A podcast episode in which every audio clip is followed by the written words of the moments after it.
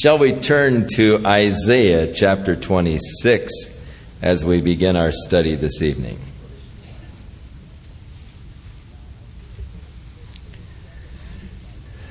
Now, Isaiah 26 goes right along with Isaiah 25 because it declares, In that day. In what day? In the day that the things are transpiring that he wrote about in chapter 25.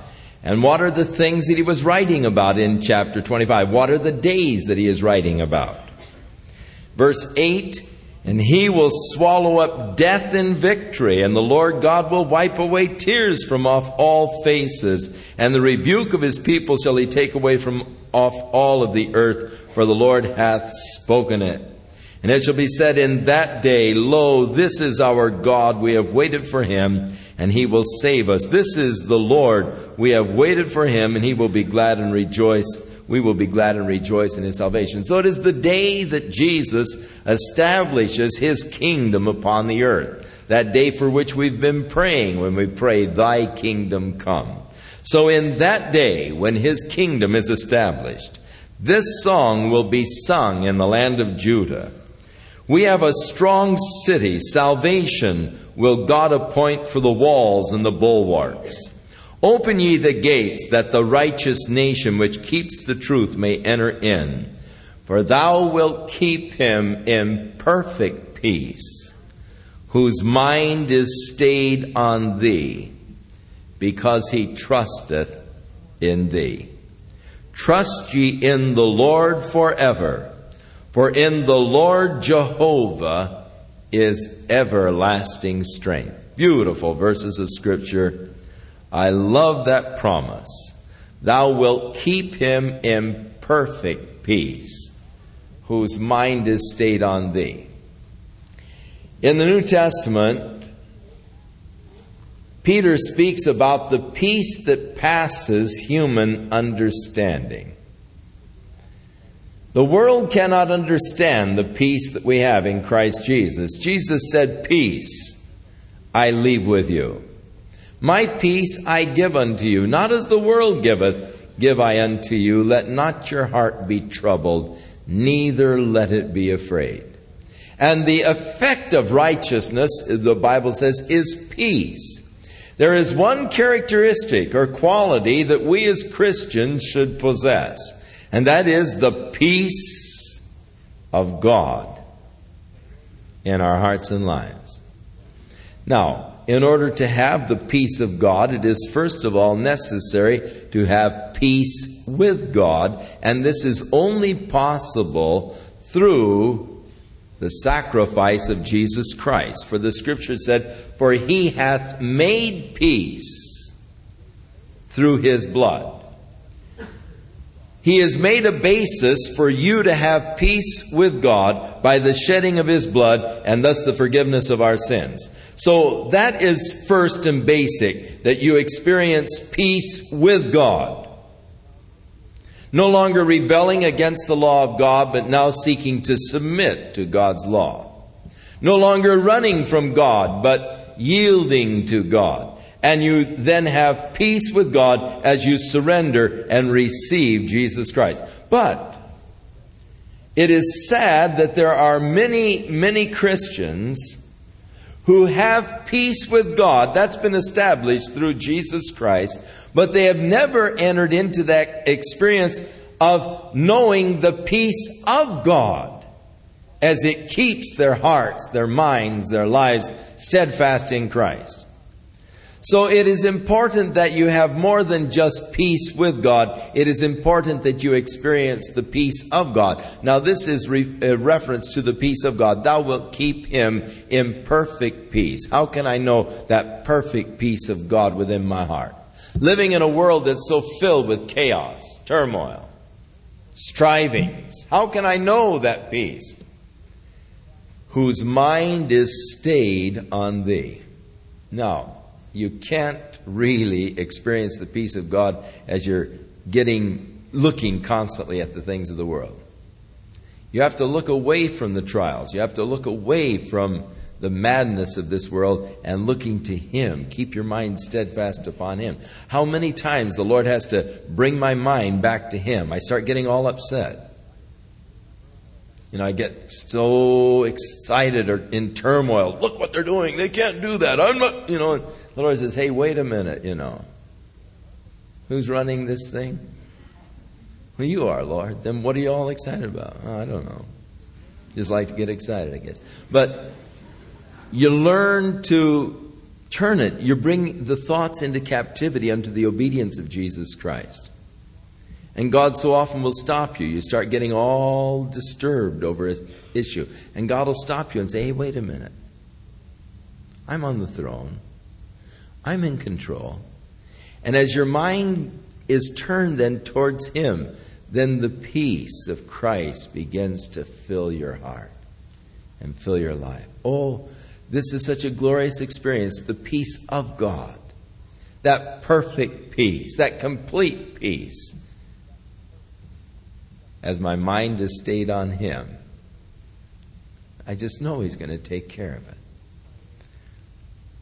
it. so many, many times, the Lord reminds me that this is His church. Problems will come up. I'll begin to wonder well, what are we going to do about this? Well, maybe we ought to do this. Maybe we ought to do that. And the Lord will speak to me and say, Whose church is it? I said, It's your church, Lord. He said, Then just leave it alone. Let me run it. It's my church. Don't worry about it. I'll take care of it. All right. How, how easy can it be to pastor his church? If I was trying to pastor my church, I'd go absolutely wild. It would, it would be impossible but it's His church. And as long as I remember that, I'm in good shape. When I forget it, then I really start in a tailspin until the Lord reminds me whose church is it? And we need to remember that. Thou wilt keep him in perfect peace, whose mind. It's his ministry, it's his work. Whose mind is stayed on thee because he trusts in the Lord. And then the commandment trust in the Lord forever. For the Lord Jehovah is our everlasting strength. For he brings down them that dwell on high. The lofty city he layeth it low. He layeth it low even to the ground. He bringeth it even to the dust. The foot shall tread it down, even the feet of the poor and the steps of the needy. The way of the just is uprightness. Thou most upright dost weigh the path of the just. Yea, in the way of thy judgments, O Lord, have we waited for thee. The desire of our soul is to thy name and to the remembrance of thee. For with my soul have I desired thee in the night. Yea, with my spirit within me will I seek thee early. For when thy judgments are in the earth, the inhabitants of the world will learn righteousness. So he begins to speak of the judgments of God. Now he looked forward to the kingdom age, the glorious day of the Lord. In that day, the perfect peace that we will experience. But before that day of the Lord does come, there is coming a day of judgment, God's judgment upon the earth. And when God's judgments are upon the earth, he, the inhabitants of the world will learn righteousness. God is going to bring down in judgment those that dwell on high. And so he declares, Let favor be showed to the wicked. If you, and this isn't a request, it's actually just saying, if you show favor to the wicked, yet they will not learn righteousness. In other words, people, it seems, do not really grow uh, so much in good times as they do in bad times. It seems that when people are blessed, when a nation is blessed, that they forget God. They no longer call upon the Lord. But when hard times begin to come, then people are turning to the Lord. It's so easy to trust in your material prosperity. It's so easy to, to look at a nation that is strong and prosperous and say, well, look at what free enterprise has done for the United States. And, and begin to attribute the blessings of God to certain attributes of our nation.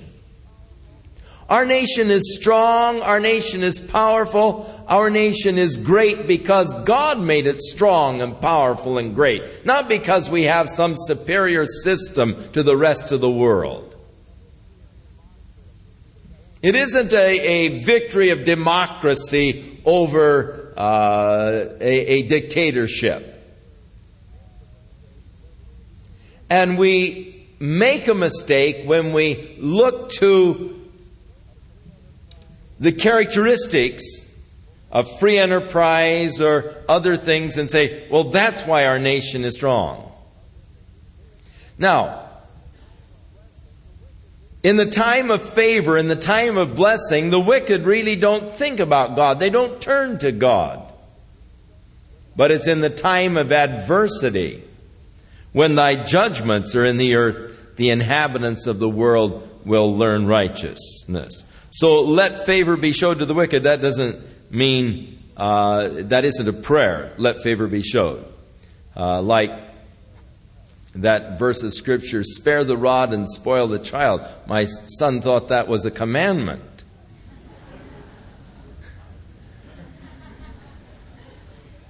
And when I started to use the rod, he said, But the scripture says, spare the rod and spoil the child. But that's a statement.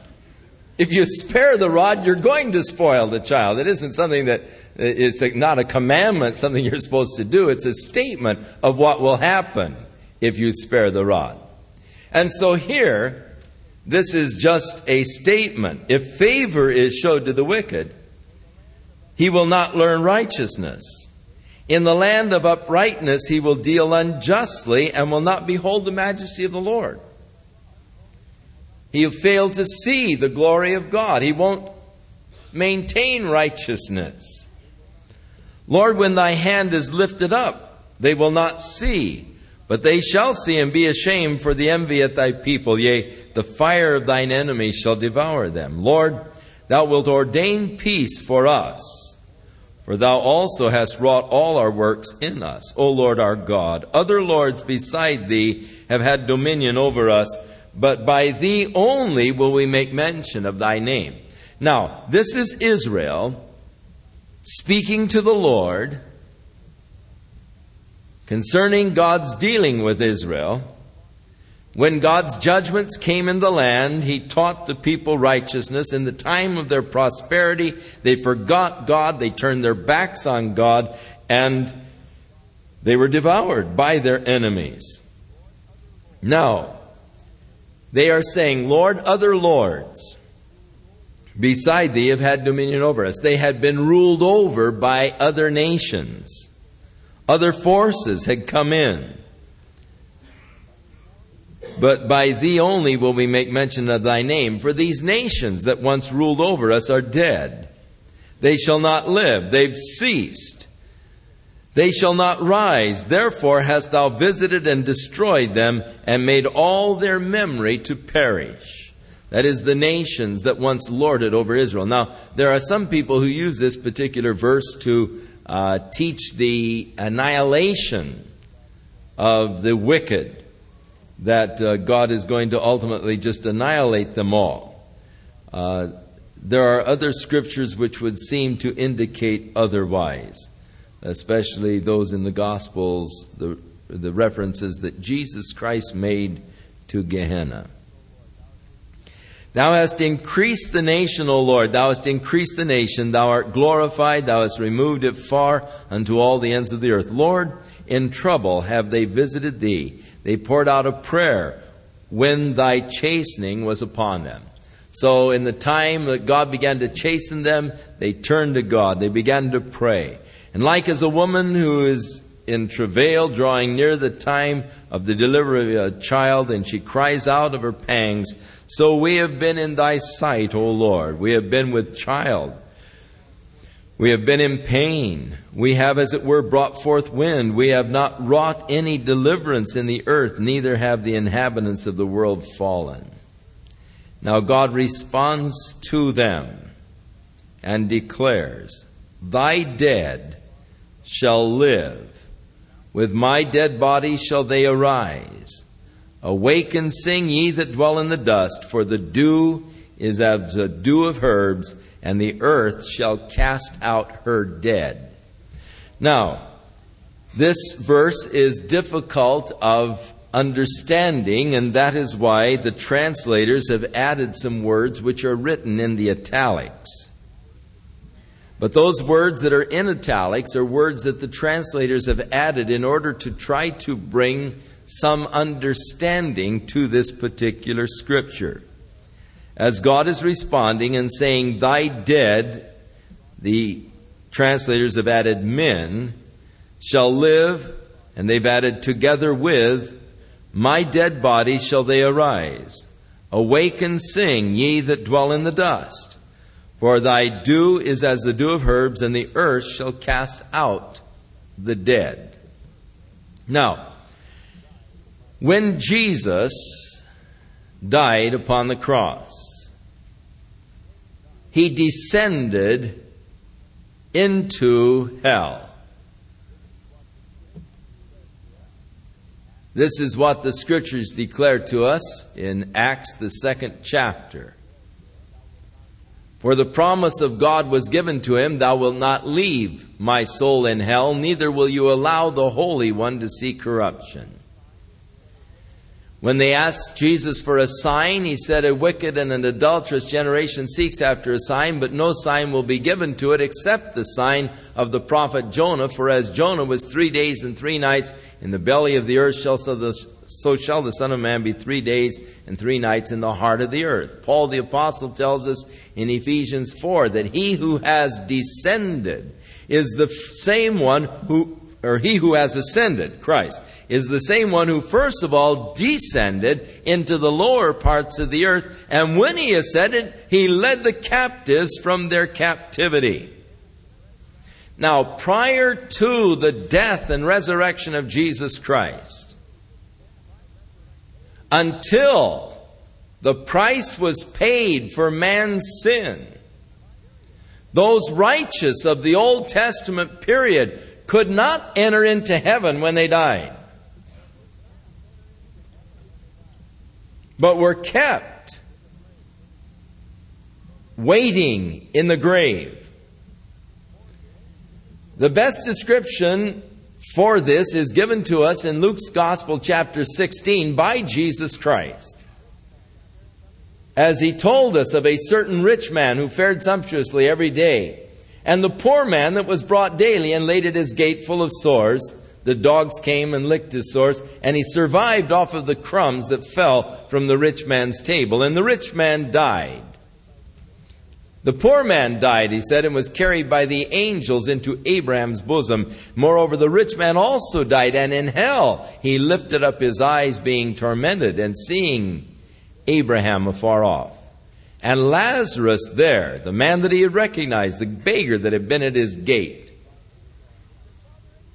being comforted by Abraham, he said, Father Abraham, have mercy on me and send Lazarus that he might take his finger and dip it in water and touch my tongue. I'm tormented in this heat. Abraham said, Son, remember you in your lifetime had good things, Lazarus evil. Now he is comforted while you are tormented. And besides this, there is a gulf that is fixed between us. And it is impossible for those that are here to come over there or those that are there to come over here. Now that's a pretty straight statement for any of you that are hoping for a second chance after you're dead. Jesus declared that it was an impossibility to cross that gulf once you were dead.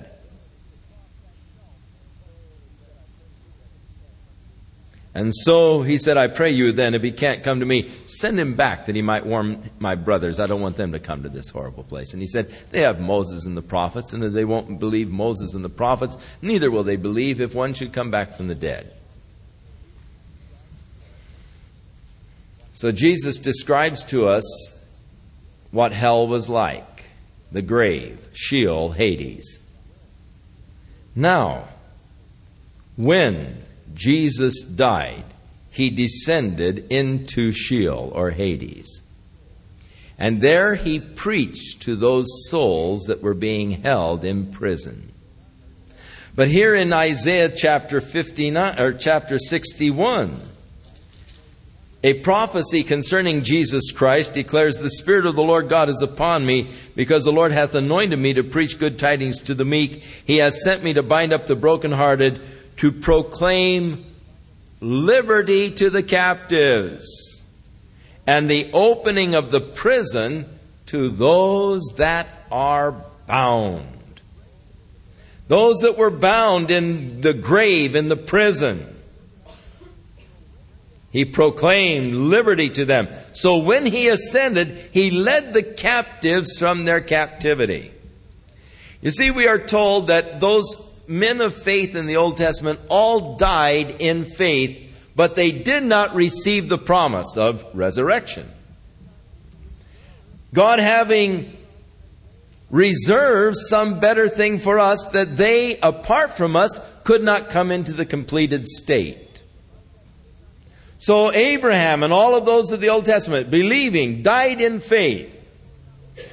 But yet, because their sins were not put away, they couldn't enter into the heavenly scene. It took the sacrifice of Jesus Christ to put away sins. Now, the blood of bulls and goats could make a covering for sin. It was a temporary covering that looked forward in faith to the work that God was going to do. But it was impossible that the blood of bulls or goats could put away sin. That took the blood of Jesus Christ. And so Jesus, when he shed his blood, made the provision for all men to come unto God. And he went down and first of all took those who had died in faith, believing and trusting God to send the Messiah and the Savior. He preached to them God's deliverance and God's redemption, and when he ascended, he led them with him, the captives from their captivity. And in Matthew's Gospel, chapter 27, it said, And the graves of many of the saints were opened, and they were seen walking through the streets of Jerusalem after his resurrection from the dead. And so I believe that this particular verse is a prophecy that is making reference to that event. That beginning of resurrection when Jesus led the captives from their captivity. And thy dead shall live. With my body shall they arise. Awake and sing, ye that dwell in the dust. For the dew is as the dew of the herbs, and the earth shall cast out her dead. And that took place at the resurrection of Jesus Christ. Now, the Bible says that he who lives and believes in me, Jesus said, he who lives and believes in me shall never die. Behold, Paul said, I'll show you a mystery. We'll not all die, but we'll all be changed in a moment, in the twinkling of an eye. A metamorphosis is going to take place with each of us. For we know that when the earthly tabernacles or the tents, the bodies in which we presently live, are dissolved, that we have a building of God that is not made with hands, that is eternal in the heavens. Now I'm living in this ragged, worn out tent. I'm getting tired of it. But that's all right. One day I'm going to move out of this ragged, worn out tent, and I'm moving into a beautiful mansion. Jesus said, In my Father's house are many mansions. And if it were not so, I would have told you, and I'm going to prepare one for you. And so Paul said, We have a building of God, a mansion, not made with hands, eternal in the heavens. So then we who are in these bodies do often groan, earnestly desire to be delivered from them. See, the Bible teaches that the real me is spirit, not the body. The body is only a tent in which I'm dwelling temporarily, but the real me is spirit. The body is the medium by which my spirit expresses itself. But I'm looking for the new body, the building of God not made with hands, that is eternal in heaven. So we know that when this tent is dissolved, we have a building of God not made with hands, eternal in the heavens. So then we who are in this body do often groan, earnestly desiring to be delivered. Not that I would be an unembodied spirit but that I might be clothed upon with the body which is from heaven. For we know that as long as we're in this body, we are absent from the Lord. But we would choose rather to be absent from this body and to be present with the Lord. So that glorious day when I move out of my tent into my house where I'm to dwell forever. The new building of God that cannot experience pain, doesn't know what weakness is, won't need sleep, and many other things. So it's exciting to anticipate just what kind of a body will I have. Paul the Apostle said, Some of you will say, but how are the dead raised? And what kind of a body will they have? And then he gives you the illustration of, of the difference between planting a seed and, and the, the body that comes out of the ground. He said, when you plant a seed in the ground, all you plant is a bare grain. But God gives it a body that pleases him. And the body that is to be is not the body that you planted. All you plant is a bare grain. God gives it a body that pleases him. So the grain may be wheat or some other grain, but the body that comes forth is not the body that is planted. He said, So is the resurrection from the dead. We will be planted in weakness, but we'll be raised in power. We are planted in corruption, raised in incorruption. Planted a natural body, raised as a spiritual body.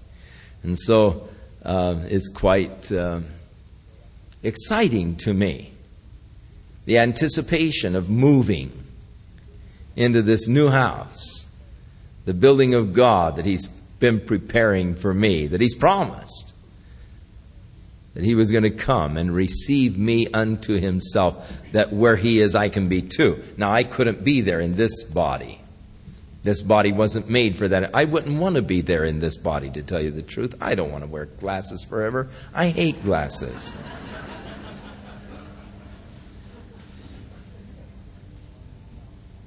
And there's just a lot of things about now it's not i appreciate the body that god gave me God gave me a strong, healthy body, and, and I appreciate that. I appreciate the fact that I'm rarely ever sick and all, but I can see myself going to pieces. I can see the deterioration that's taking place. I don't have the same strength or stamina anymore. I, you know, I just not what I was. but thank God I'm not what I'm going to be either. For God has a new body, a building of God not made with hands, eternal in the heavens. So, this is a reference to that time of the resurrection of Jesus when he led the captives from their captivity and brought them on in to the glorious heavenly scene. Now waiting for us. And so, here's an interesting verse now in verses 20 and 21. As God said, Come, my people. Enter thou into thy chambers and shut thy doors about thee. Hide thyself, as it were, for a little moment until the indignation be overpast. For behold, the Lord cometh out of his place to punish the inhabitants of the earth for their iniquity. The earth also shall disclose her blood and shall no more cover her slain. Now, this is definitely a reference to the Great Tribulation period. The last three and a half years before the return of Jesus Christ. The period when the earth will be under the power and the control of the Antichrist, and God's wrath is being poured out upon this earth for its iniquity. The Lord's coming out of his place to punish the inhabitants of the earth for their iniquity. Now, what does God say to his people during this period of time? Come, my people, enter thou into thy chambers, and shut thy doors about thee. Hide thyself, as it were, for a little moment until the indignation or the great tribulation is over. For God is coming to out of his place to what? To punish the inhabitants of the earth. Now, the fact that this time of God's indignation and wrath is a punishment of the inhabitants of the earth for their iniquity precludes the church bearing a part of it. For we are told God has not appointed us unto wrath. So when God comes out of his place to punish the earth for his iniquity, he tells his people, Come into thy chambers, shut the doors, hide thyself for a little while until this indignation is over. Now, this can have one of two possible interpretations. It is possibly God speaking to the nation Israel, the faithful remnant of the nation Israel, that He is going to bear down to the wilderness place that He has prepared for them, where they are to be nourished for three and a half years until the Great Tribulation is over, or it could be a reference to the church. And there is no way by which you can positively say it is one or the other. Unless you look at it with a presuppositional view that the church is going through the Great Tribulation, and then you would say, well, it doesn't refer to the church, it refers to Israel. But that's only interpreting from a presuppositional position, which I feel is wrong. So, having a presupposition that the Lord is going to take His church out before His judgments and His wrath are poured out upon the earth. I can possibly interpret this as a reference to the church where the Lord is saying, Come into your chambers, shut the door, as in Revelation 4th chapter. And I saw a door open in heaven. And the first voice I heard was an angel as of a trumpet saying, Come hither, come up hither, and I will uh, show thee things which must be after these things. So, hide yourself and the church there with the Lord in heaven while the indignation and the wrath of God is being poured out upon the earth. That is very possible. There's no way you can deny that that is not true. It may refer to Israel. I don't know which it refers to. It could refer to both.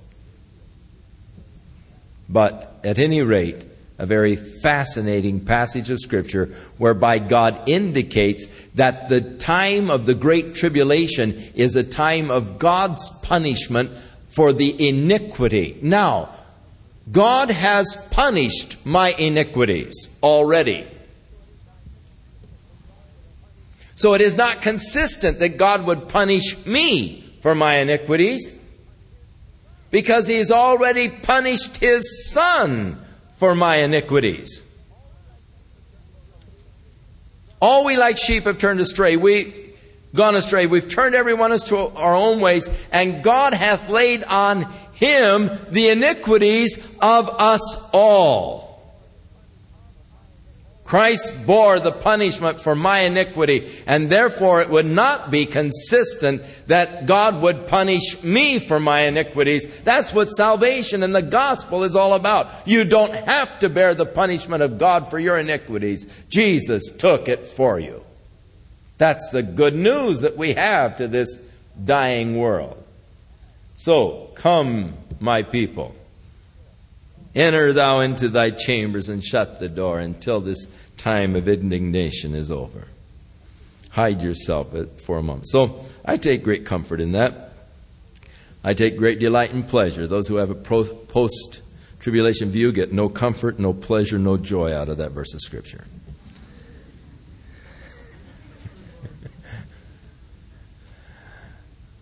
Chapter 27. In that day,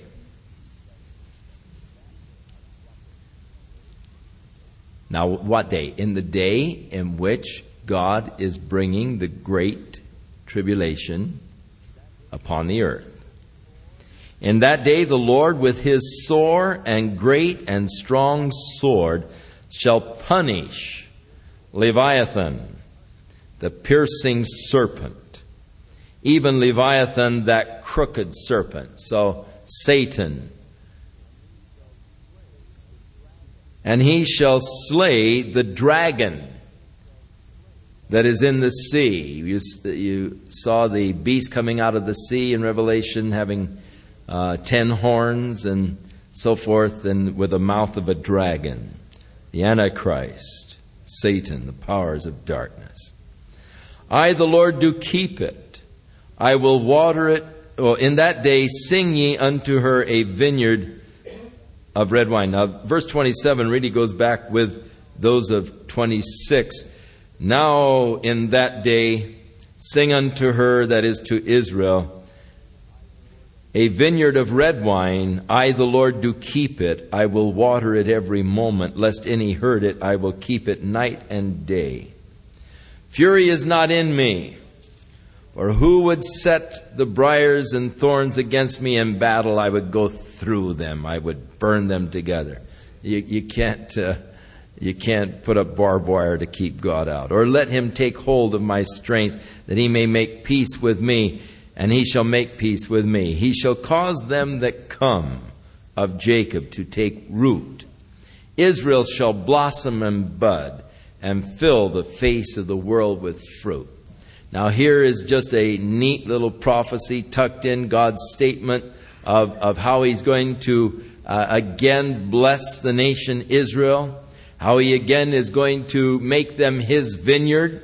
Uh, it's quite a contrast with chapter 5 where God speaks out the woes against his vineyard, how he had taken care of the vineyard and all, but it didn't bring forth fruit brought forth just wild grapes, and so he let the vineyard go. Now God says the day is coming when he's going to take again his vineyard and watch over it and keep it and water it and dress it. And he shall cause them that come of Jacob to take root. Israel shall blossom and bud and fill the face of the world with fruit. Already we are seeing this prophecy fulfilled. Israel is blossoming and budding and filling the earth with fruit.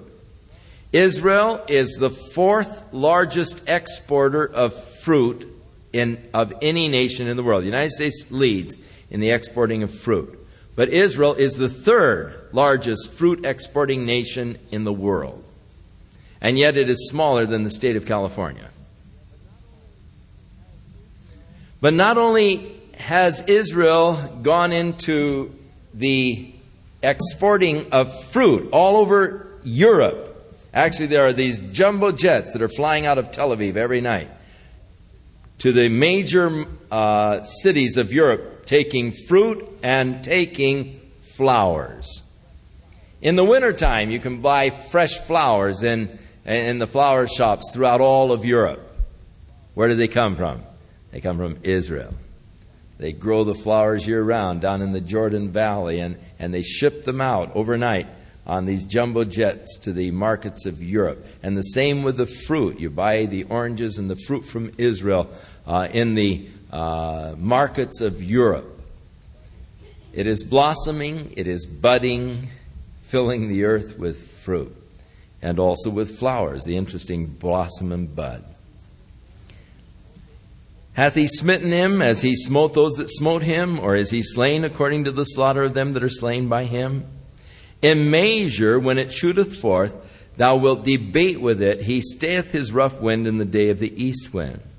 And by this, therefore, shall the iniquity of Jacob be purged.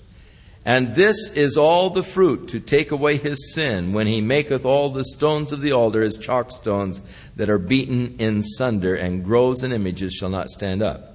Yet the defense city shall be desolate, and the habitation forsaken, and left like the wilderness. There shall be a, there shall the calf feed, And there shall he lie down and consume the branches thereof. In other words, the barrenness that would happen to the nation Israel, which did happen. The cities were destroyed, and the land was a wilderness for so long. And when the boughs thereof are withered, they shall be broken off. The women come and set them on fire for the people of no understanding. Therefore, he that made them will not have mercy on them, and he that formed them will show them no favor. But it shall come to pass. They, they went through this barren wilderness. But it shall come to pass in that day that the Lord shall beat off from the channel of the river unto the stream of Egypt, and ye shall be gathered one by one, O ye children of Israel. And it shall come to pass in that day that a great trumpet shall be blown, and they shall come which were ready to perish in the land of Assyria, and the outcast of the land of Egypt, and shall worship the Lord in the holy mount at Jerusalem. God's regathering of his people back into the land. Chapter 28, now the prophet turns to the local present issues he, he is now, you know, he's gone off to, down the road to the end of things. Now he comes back and he begins to speak of the northern kingdom. The major tribe was Ephraim there in the northern kingdom. And so the nation of Israel is, is addressed as Ephraim, its major, major tribe. Woe to the crown of pride, to the drunkards of Ephraim whose glorious beauty is a fading flower, which are on the head of the fat valleys of them that are overcome with wine. Behold, the Lord hath a mighty and a strong one, which is as a tempest of hail and a destroying storm, as a flood of mighty waters overflowing, shall cast down to the earth with the hand. The crown of pride, the drunkards of Ephraim, shall be trodden under feet. So Isaiah is here predicting the invasion of the northern kingdom by Assyria. The northern kingdom was filled with pride. The northern kingdom was filled with prosperity. The fat valleys. The northern kingdom was filled with a careless attitude as people were seeking mirth and merriment and pleasure rather than God, and judgment was hanging over their heads. And yet they were giving themselves just to drunkenness. Here they were standing in, in a critical place in their history. They're about to be devoured by their enemies. The nation is at the end of the road. They're not going to go any further. And yet, the attitude of the people is not a serious attitude of repentance towards God and seeking God, but it is an attitude of, of just seeking pleasure and, and just drinking and, and trying not to think of the heavy judgment that was hanging over them.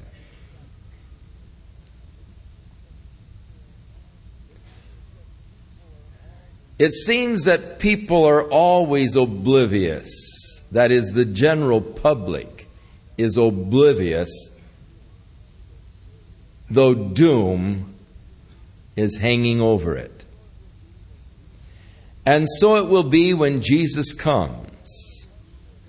Jesus said, As it was in the days of Noah, so shall it be at the coming of the Son of Man. For in the days of Noah, the people were just eating, drinking, the, the, the same, you know, thing of, of just going on and pretending like there's nothing wrong. Not realizing that the judgment of God is hanging over them and they're about to be destroyed.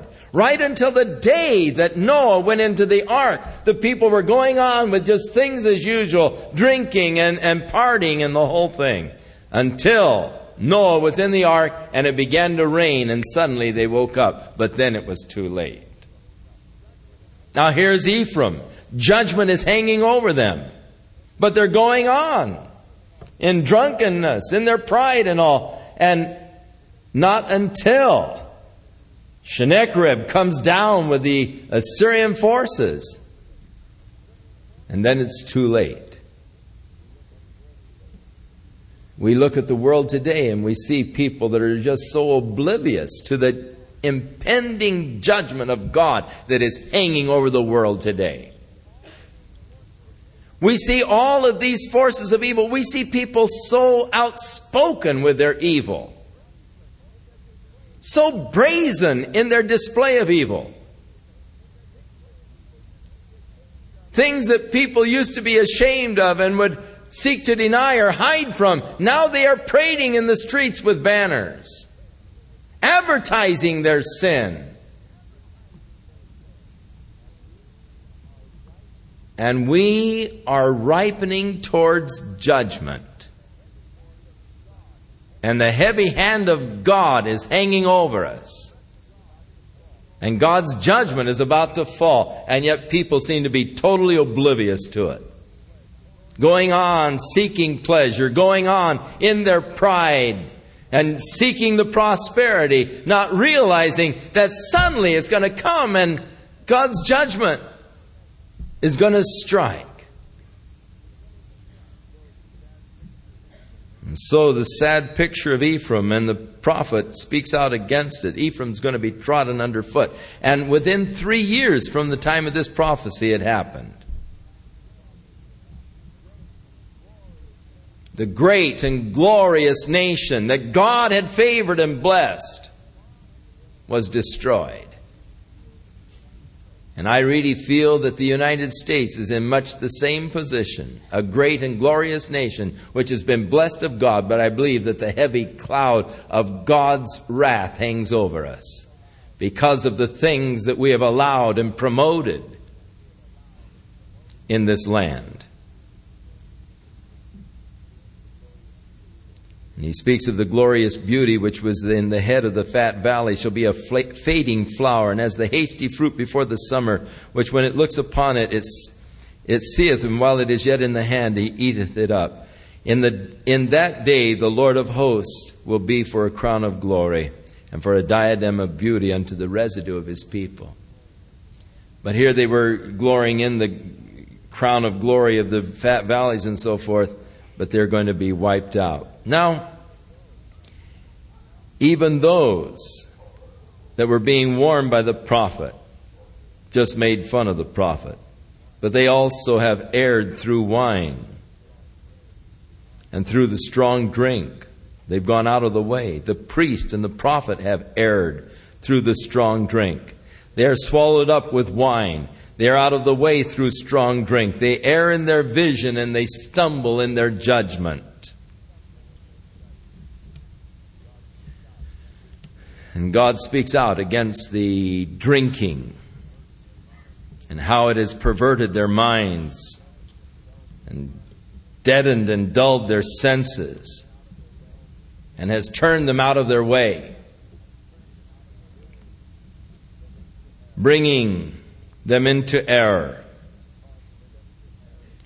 causing them to err in their vision and in their judgment. Drinking, it seems, always clouded, clouds a person's vision and actually destroys good judgment, destroys your inhibitions. People do the dumbest things when they're drunk, things that they would never do when they were sober. But it, it just always messes up your judgment. You, you don't have good judgment when you're drinking. And we recognize that. Our laws recognize that. That's why we have laws that you're not to drive when you've been drinking because it messes up your vision, it messes up your judgment. And yet here the people were that they were giving themselves over to this, messing up their lives. And God's heavy hand when you need to have clear insight, when you really need to see what's going on, you can't see because you're into the liquor. When you need to have good judgment and make the right moves, you don't have the ability to do so. The liquor has clouded your minds.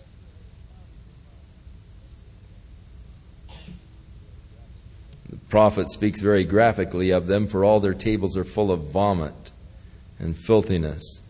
There isn't a clean place around them. But yet they mock at the prophet of God. They say to the prophet of God, Whom shall he teach knowledge? And whom shall he make to understand doctrine? Them that are weaned from the milk and drawn from the breast. In other words, who's he going to teach? he ought to go down and teach the little babies that have just been weaned from the breast. You know, let him teach the preschoolers. Who's he going to teach? For his teaching, precept is upon precept, line is upon line. Here a little, there a little.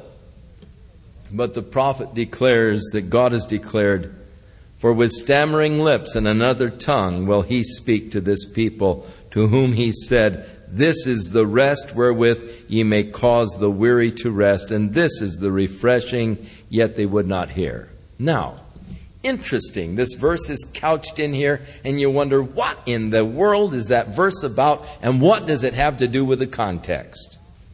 As he's talking about Ephraim and the judgment that is coming, and the blurred vision and the distorted judgment because of their drinking and all, and their mockery of his teaching method, saying he ought to be teaching kindergartners, for his teaching is so simple, line upon line, precept upon precept. And then out of the middle of this, for with stammering lips and another tongue will he speak to this people, to whom he said, This is the rest wherewith he may cause the weary to rest, and this is the refreshing, and yet they would not hear. Now, Paul the Apostle, in writing to the Corinthian church about the abuse of the gift of tongues, as he speaks to them of this gift of tongues, he picks out this little verse and says, This is what God was talking about when in Isaiah he said, For with stammering lips and another tongue will I speak to this people, and this is the rest wherewith I will cause the weary to rest. Interesting. Paul picks that out and interprets that as a reference or a prophecy of the gift of speaking with other tongues that God would pour out upon the church. And that the gift of speaking in tongues would be a restful experience to those who exercised it. This is the rest wherewith I will cause the weary to rest. And so it would be a very restful experience to those who would exercise the use of that gift. Very interesting, very fascinating. And I have found that in my own devotional life, when I have a problem and I don't know how to pray over a particular situation, or I have a problem and I want to praise God and I feel a total inadequacy in English, that as I begin to praise the Lord in the Spirit or I begin to pray in the Spirit, that it is such a restful experience and I just find great rest in it. There's great peace in it. And um, so Paul picks this out as a as a prophecy concerning those that would exercise that gift in their personal devotional life, that it would be just a restful experience. And then he gets right back into the subject again. But the word of the Lord was unto them precept upon precept, precept upon precept, line upon line line upon line, here a little, there a little, that they might go and fall backward and be broken and snared and taken. In other words, it was so simple that they would stumble over it. They wouldn't hear it. They wouldn't obey it. And thus they would be snared and taken. Wherefore, hear the word of the Lord, ye scornful men that rule the people. And it not only is uh, the Samaria, but now in Jerusalem. Because you have said, we have made a covenant with death, and with hell we are, in, we are at agreement. And with the overflowing scourge shall pass through. It will not come to us, for we have made lies our refuge, and under falsehood we have hid ourselves. Therefore, thus saith the Lord God Behold, I lay in Zion for a foundation, a stone, a tried stone, a precious cornerstone, a sure foundation, and he that believeth shall not make haste. Judgment also will I lay to the line, and righteousness to the pulpit, and the hail shall sweep away the refuge of lies, and the water shall overflow the hiding place, and your covenant with death shall be disannulled, and your agreement with hell shall not stand. When the overflowing scourge shall pass through, then you will be trodden down by it. You may say, well, you know, we've made an agreement with hell and or death, and we're in agreement with hell. It's not going to touch us. You know, you warn us, you say, it's not going to hit us, you know and made refuge your lives, but God's going to sweep away your refuges. And the judgment shall come, and you'll be overthrown by it. But in the midst of it, the Lord has set for a foundation a stone, a tried stone, a precious cornerstone. That's a sure foundation. That's something that won't let you down. That's something you can rest in. The sure foundation that God has established, Jesus Christ, the precious cornerstone, which was set up not by the builders, but the Lord has made it, made him the chief cornerstone. Now, these people are mocking the prophet. They said, Hey man, don't, you know, try to scare us with hell. We've got a covenant with hell. We, we got an agreement. We've made a covenant with death, and we're in agreement with hell. It doesn't bother us. The prophet says your covenant's not going to stand, it's going to be broken.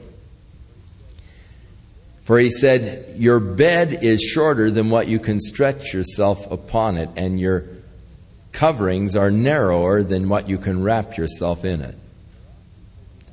There are people who like to mock God and like to scoff at the warnings of God. There are people who seek to find rest in philosophy. There are people who seek to find rest in religion. There are people who are seeking rest in liquor, in pleasure. There are people who are seeking rest in prosperity.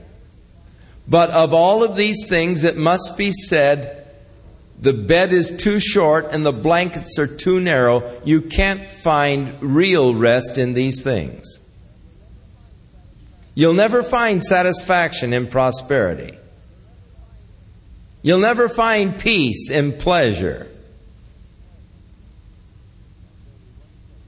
There's only one place of real rest and peace, and that is in the sure foundation that God has set, the precious cornerstone, Jesus Christ.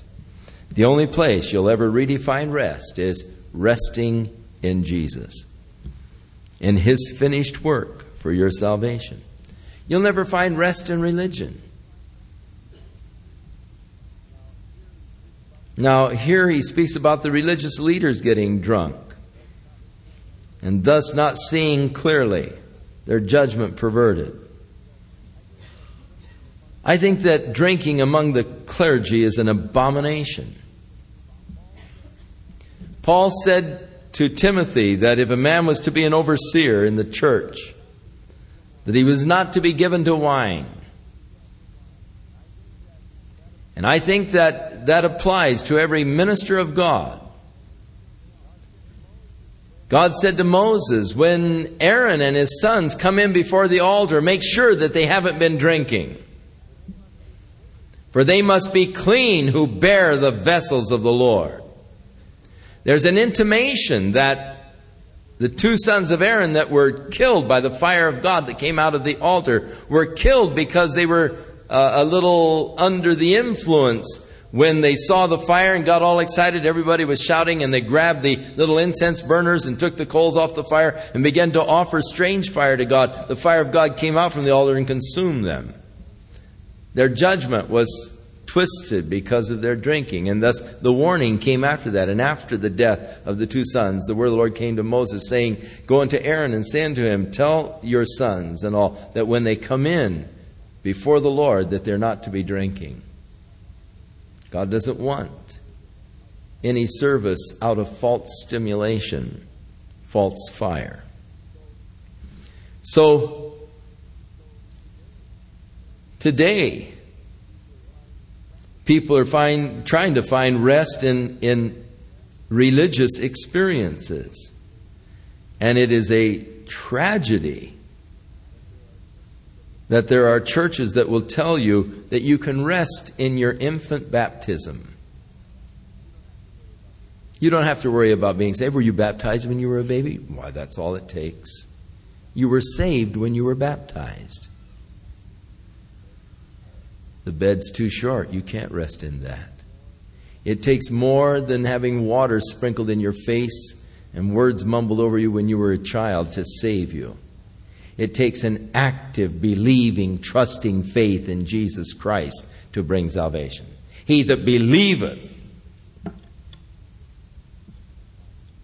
shall find the rest. He'll not be making haste or in frenzy. Those who tell you that you had an emotional experience 25 years ago, you came forward at an altar call and you wept. That that emotional experience is sufficient. You were saved. I don't care what happened to you 25 years ago. I want to know what is your present relationship with God. You can't be saved by past experiences. You are being saved by your present relationship with Him.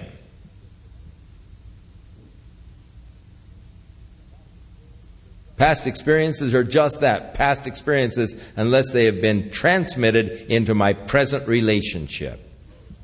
Paul the Apostle speaks of his experience on the Damascus Road, saying, Those things which were gained to me I counted loss he was writing 30 years later to the Philippians. I counted them loss.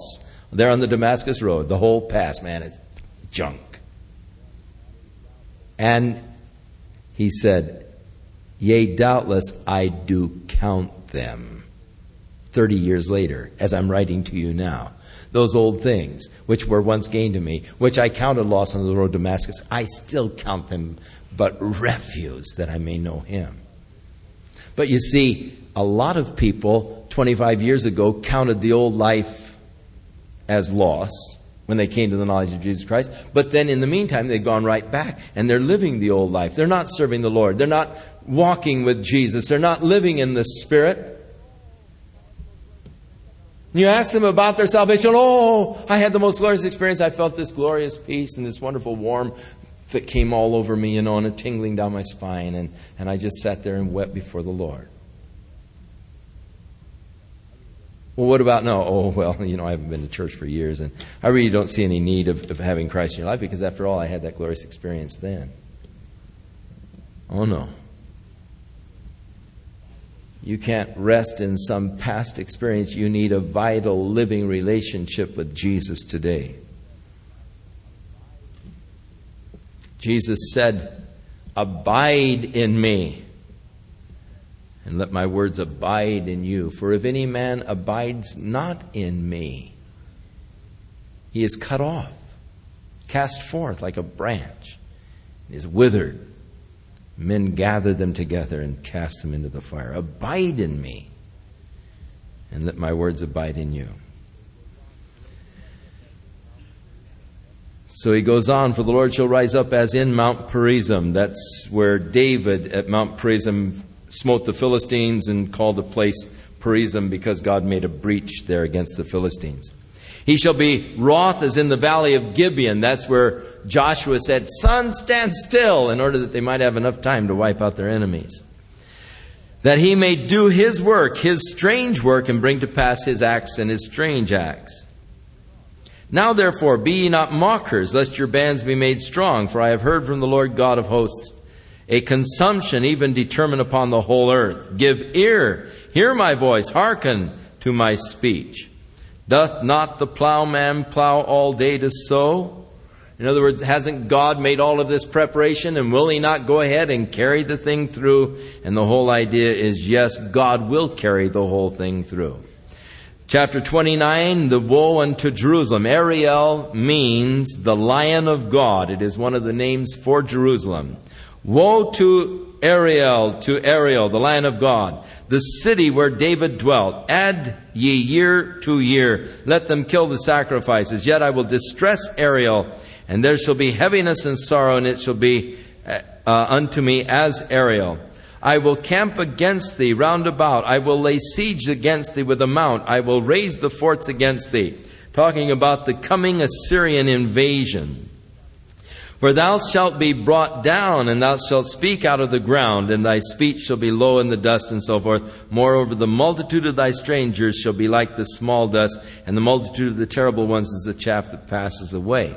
For thou wilt be visited of the Lord of hosts with thunder and an earthquake, great noise, with storm and a tempest, a flame and a devouring fire, and the multitude of all the nations that fight against Ariel, even all that fight against her, and her munition and distress her, shall be as a dream of the night vision. It shall be even as when a hungry man dreams. And he dreams that he is eating, and then he wakes up, and his, his soul is still empty. Or when a thirsty man is dreaming. He drink, dreams that he's getting a drink of water, but he wakes up and his soul still is faint and he has appetite. So shall the multitude of the nations be that fight against Mount Zion. Stay yourselves and wonder. Cry ye out and cry. They are drunken, but not with wine. They stagger, but not with strong drink. For the Lord hath poured upon them the spirit of a deep sleep, and hath closed your eyes, the prophets and your rulers, and the seers he has covered. And so the lethargy, the spiritual blindness that has overcome the people. Here they are, living in the uh, shadow of the coming judgment, but blind to the fact, even as is much the case today. The world is living really under the shadow of this great judgment of God, and yet they seem to be so blind to it.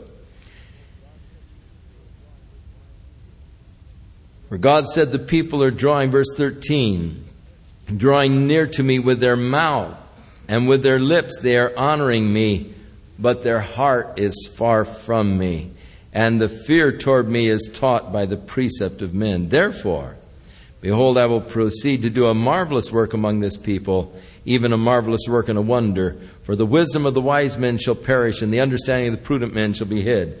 Woe unto them that seek deep to hide their counsel from the Lord, and the works that are in the dark that say, Who sees us and who knows us? Surely your turning of things upside down shall be esteemed as the potter's clay. For the work shall say of him that made it, He, he made me not or shall the thing framed say of him that framed it, He hath no understanding? Here, Isaiah shows again in this figure of the potter and the clay how that it is so ridiculous for man, the clay, to say to the potter, He didn't make me. I evolved.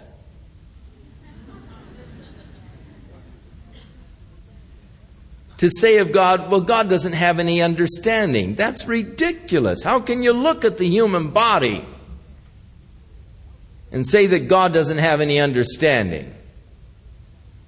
The intricate system of the human body, the bloodstream, and just take that uh, alone, the heart and, and the bloodstream, and how can you say that God has no understanding? the nervous system and its functions, the brain and the messages that it codes and, and sends and so forth and decodes.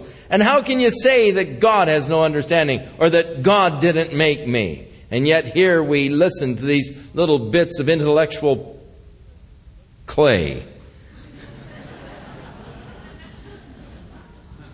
boasting against God, against the Creator, exalting themselves and their own intellectual prowess. How stupidly ridiculous.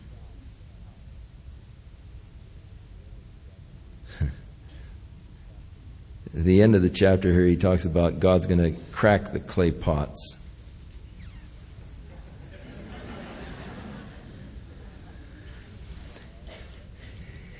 Is it not yet a very little while, and Lebanon shall be turned into a fruitful field, and the fruitful field shall be esteemed as a forest? And in that day shall the deaf, and now again, God's glorious day that is coming, the day when the deaf will hear the words of the book, and the eyes of the blind shall see out of obscurity and out of darkness. The meek also shall increase their joy in the Lord, for the meek shall inherit the earth. And the poor among men shall rejoice in the Holy One of Israel. For the terrible one has been brought to nothing, the scorner has been consumed, and all that watch for iniquity have been cut off that make a man an offender for a word, and lay a snare for him that reproves in the gates, and turns aside the just for a thing of nothing. Therefore, thus saith the Lord, who redeemed Abraham, concerning the house of Jacob, Jacob shall now be ashamed, neither shall his face wax pale. But when he sees his children, the work of my hands, in the midst of him, they shall sanctify my name, and sanctify the Holy One of Jacob, and fear the God of Israel. They also that erred in spirit shall come to understanding, and they that murmured shall learn doctrine. Woe unto the rebellious children, saith the Lord, that take counsel, but not from me, and that cover with a covering, but not of my spirit, that they may add sin to their sin. Now, these people, the judgment was coming. They knew that Assyria was marching, but rather than turning to God for counsel and for help, they were sending ambassadors down to Egypt to make a mutual defense pact with Egypt so that they could hire the Egyptians to come and to help defend them against the Assyrians. But the prophet said it's stupid to call on Egypt for help because Assyria is going to wipe out Egypt. But Assyria is not going to wipe out you. Now, your strength is just to stand still and do nothing, but trust in the Lord. And woe unto those that are seeking counsel, but not from God. Blessed is a man who walks not in the counsel of the ungodly. People today are seeking counsel but not from God. There are many of them going to ungodly psychiatrists who are filled with humanism and Freudism. And they are giving you the garbage and charging you $100 an hour for garbage. That's ridiculous. Woe unto those that take counsel, but not from God, that seek to find a covering, but not from the Spirit that go down to Egypt and have not asked from God. They seek to strengthen themselves in the strength of Pharaoh and they trust in the shadow of Egypt. But there's no real substance to Egypt. It's a shadow. It's going to decline. It's going to fall. Therefore shall the strength of Pharaoh be your shame and your trust in the shadow of Egypt will only bring you confusion. For the princes were there at Zoan, and the ambassadors, they came to Hanes, the major cities of Egypt in that day. And they were all ashamed of the people that they could not profit them, nor be able to help, nor profit but a shame and also a reproach, and the burden of the beast of the south to the land of trouble and anguish, from whence come the young and the old lion, the viper, the fiery flying serpent, and they carry their riches on the shoulders of the young donkeys, and their treasures upon the bunches of camels, and to a people that shall not profit them. For the Egyptians shall help in vain and to no purpose. Therefore have I cried concerning this, Your strength is just to sit still now, this is what the prophet Isaiah kept telling Hezekiah don't worry about it. God's going to defend you. You don't have to worry about the Assyrians and their invasion because God is going to take care of you. You're not going to have to fight the battle. God is going to fight for you. Now just trust in the Lord. And here he is saying, your strength is just to sit still and trust in God.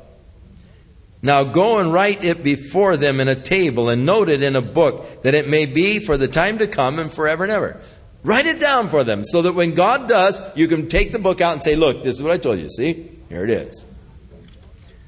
Now this, that this is a rebellious people. They are lying children, children that will not hear the law of the Lord, which say to their seers, See not, and to the prophets, don't prophesy to us right things, but speak smooth things. Prophesy deceitfully. Only tell me good things about me, you know. Don't tell me the truth. I don't want to know that.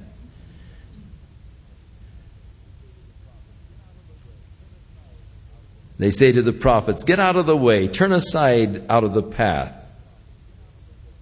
Cause the Holy One of Israel to cease from before us. Wherefore, thus saith the Holy One of Israel, because you despise this word, and you trust in oppression and perverseness, and you're resting on it, therefore this iniquity shall be to you as a breach ready to fall, swelling out in a high wall, whose breaking cometh suddenly at an instant, and it shall break it, he shall break it as the breaking of a potter's vessel that is broken in pieces. He shall not spare. God's going to crack all of these pots.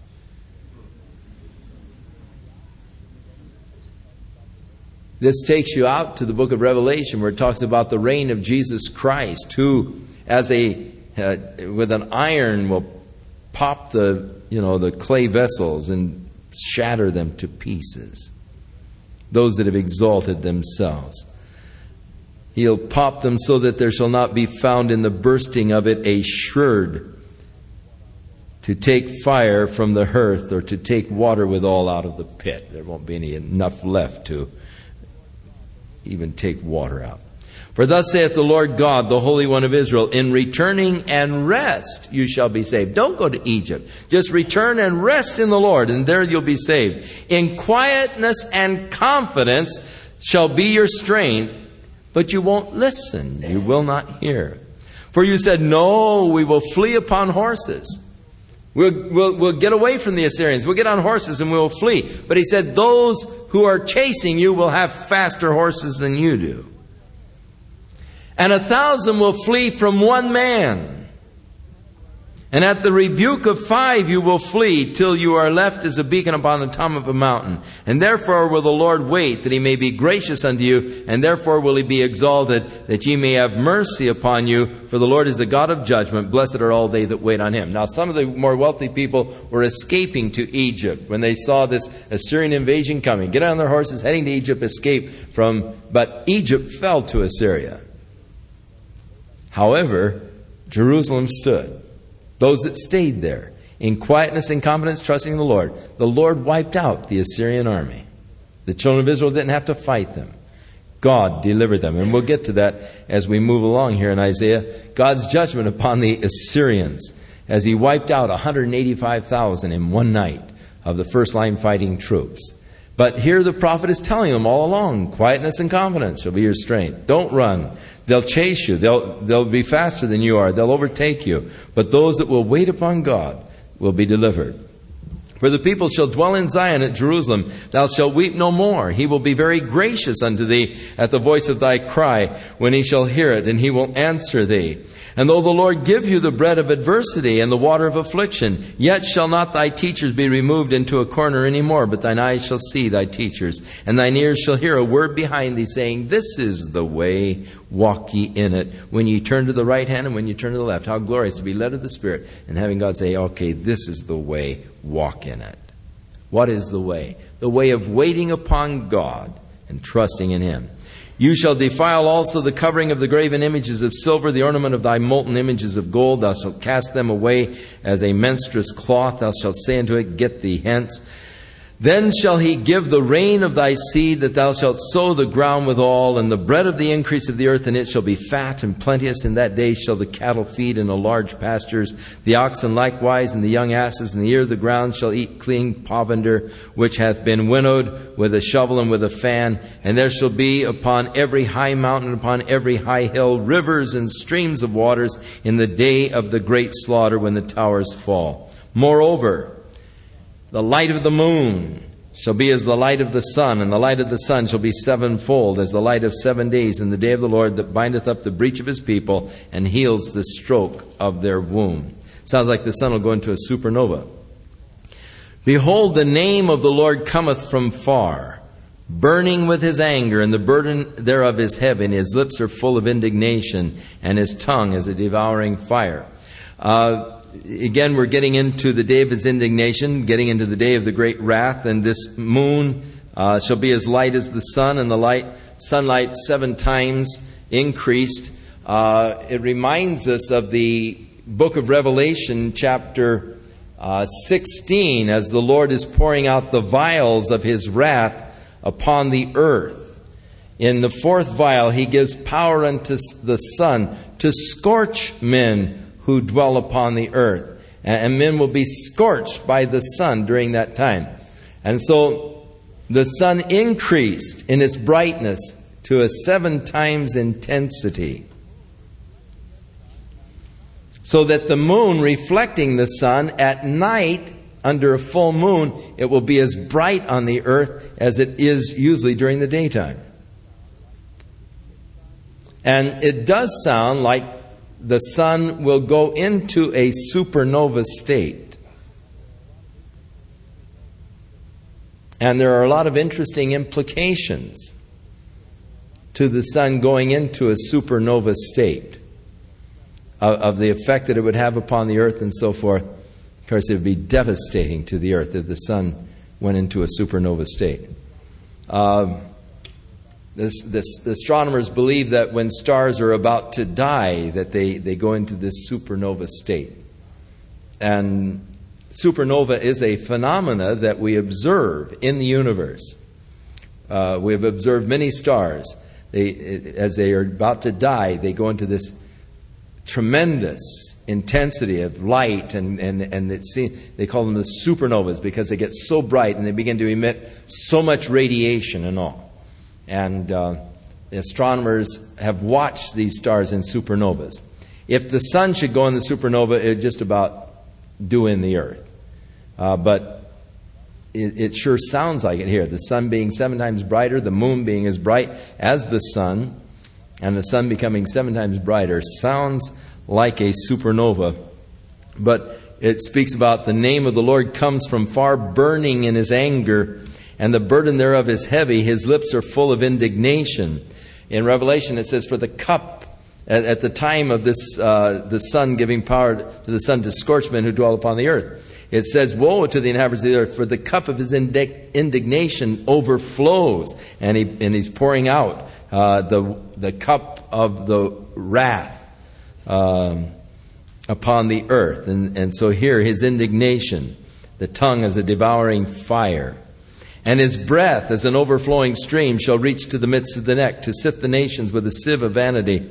And there shall be a bridle in the jaws of the people, causing them to err. Ye shall have a song as in the night, and the holy solemnity is kept, and gladness of heart as when one goes with a pipe to come to the mountains of the Lord, to the mighty one of Israel. And the Lord shall cause his glorious voice to be heard, and shall show the lightning down of his arm, and the indignation of his anger, and with flame of a devouring fire, with scattering and tempest and hailstones. For through the voice of the Lord shall the Assyrian be beaten down, which smote with a rod. Now we're coming back to the local situation. God's going to wipe out the Assyrian. However, the Assyrian here could also be a type of the Antichrist who will be destroyed by the sword that goes forth out of the mouth of Christ when he returns. Um, and in every place where the ground staff shall pass, which the Lord shall lay upon him, it shall be with tabrets and harps and battles of shaking will he fight with it. For Tophet, interesting scripture, Tophet is ordained of old. Tophet is hell. It is actually the Gehenna of the New Testament. And Hades is hell, Gehenna is another place. Tophet is ordained of old.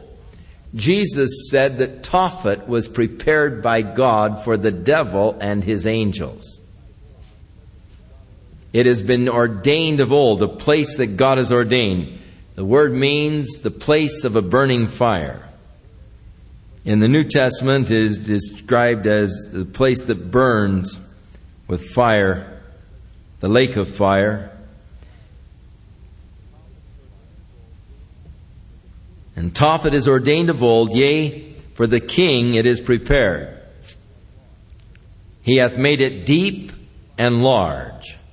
The pile thereof is fire and much wood, and the breath of the Lord, like a stream of brimstone, doth kindle it. David said, Where can I flee from thy presence? If I ascend into heaven, thou art there. Yea, if I descend into hell, lo, thou art there. Here, very graphically, it describes this place known as Tophet in the Greek, Gehenna, the final place of the wicked dead. Hell is not a place of eternal punishment. Hades. Death and hell are going to give up their dead which are in them. In Revelation chapter 20, when he sees the great white throne judgment of God, and death and hell deliver up their dead. And those whose names are not found written in the book of life are cast into the lake that burns with fire, Gehenna, Tophet. This is the second death.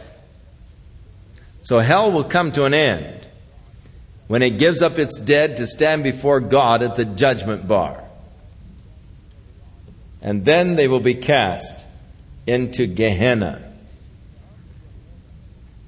Now, of Gehenna, the scripture declares,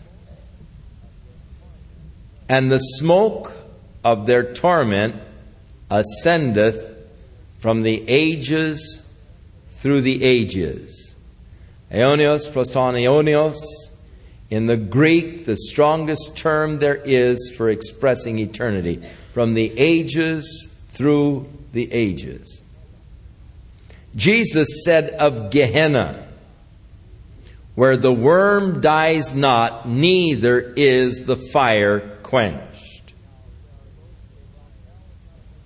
Now, there are those who say, well, hell is not a place of eternal punishment. And we get, oh, but the Bible says, no, the Bible does say that. And they can show you scriptures where hell is not a place of eternal punishment. Death and hell will give up the dead that are in them. Uh, Hades. But when you talk about Gehenna, you're talking about something else. Tophet. It's been ordained of old. And according to the scriptures, the smoke of the torment will ascend forever and ever. Jesus said, Where the worm dies not, neither is the fire quenched. Now, you can read into that whatever you want. You can read out of that whatever you want. I personally just leave it alone. I have no intention of being there. And whether they are consumed and their smoke ascends forever and ever. But Jesus said, where the worm dies not. So, uh, to me, the strong indications are that it will be an eternal separation from God, and whether or not conscious, that, that's something that's in God's hands. I don't worry about that. I don't mess with that. That's, that's out of my territory. That's in God's hands. And God will do what is right and what is fair. But my great concern is with that new model that He's preparing for me. The new building of God that is eternal in the heavens. That's where I can get excited and, and really get into the glorious future that I have with Him. My eternal future with the Lord. That's the thing that can really get me excited.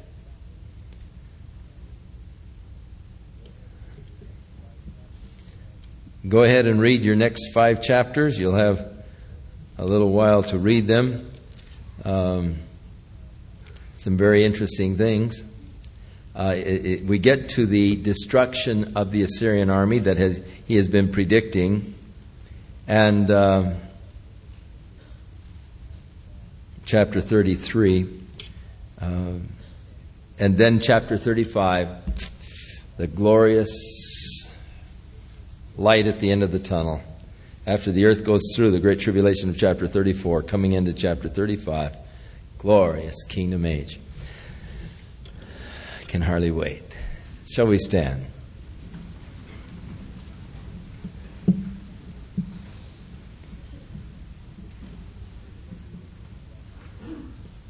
May the Lord be with you and bless you and keep you in his love and grace. May the Lord watch over you and may you be filled with His Spirit and walk in the strength and in the power of the Spirit of God as He anoints you day by day. May you be enabled by Him. And may you enter into that fullness that He has for you, walking with the Lord, loving the Lord, listening to the Lord alert unto the Lord in these last days when the world around you is walking in its drunken stupor. May your mind and heart be clear and sensitive to God and to the things of the Spirit. In Jesus' name. The Lord bless thee.